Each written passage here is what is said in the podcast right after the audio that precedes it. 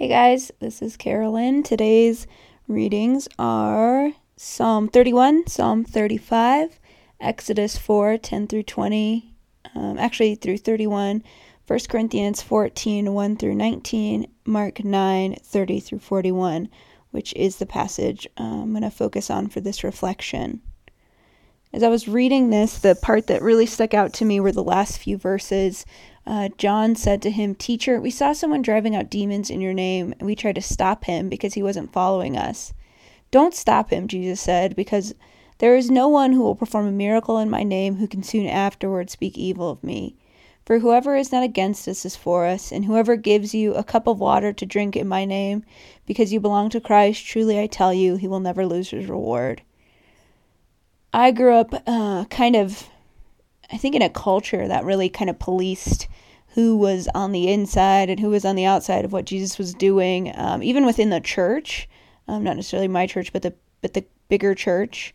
Um, and this really just hit me because I think I still do that. I just do it from a different perspective. My my theological viewpoint has changed a lot since then, um, but I think now I almost even look at that culture or that um, Christian community and say, you know, that I would try to stop them um, from doing what they're doing. And the way that I read this now is really more Jesus just saying, like, it's not up to you to choose.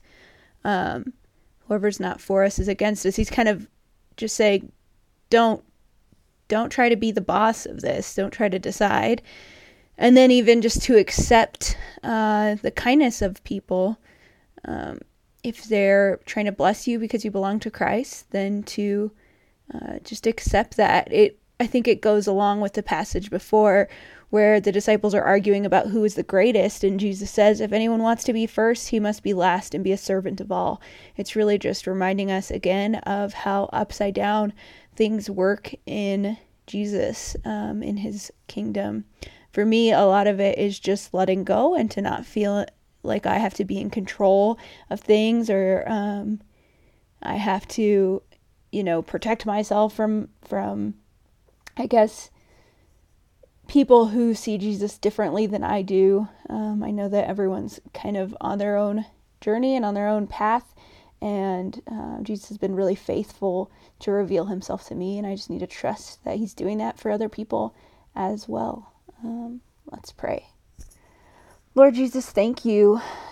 Thank you for just your faithfulness, God, and your patience with us as we learn, God, and as we learn how to treat each other better and just to respect the work that you're doing um, in others, um, the work that you're doing in each other, um, the work that we're that you're doing in ourselves. God, help us to be humble, uh, just to be gracious, Lord, to accept the kindness of others, Lord, and uh, just to trust the work that you're doing in others. I'm just really grateful for uh, how patient you are with me.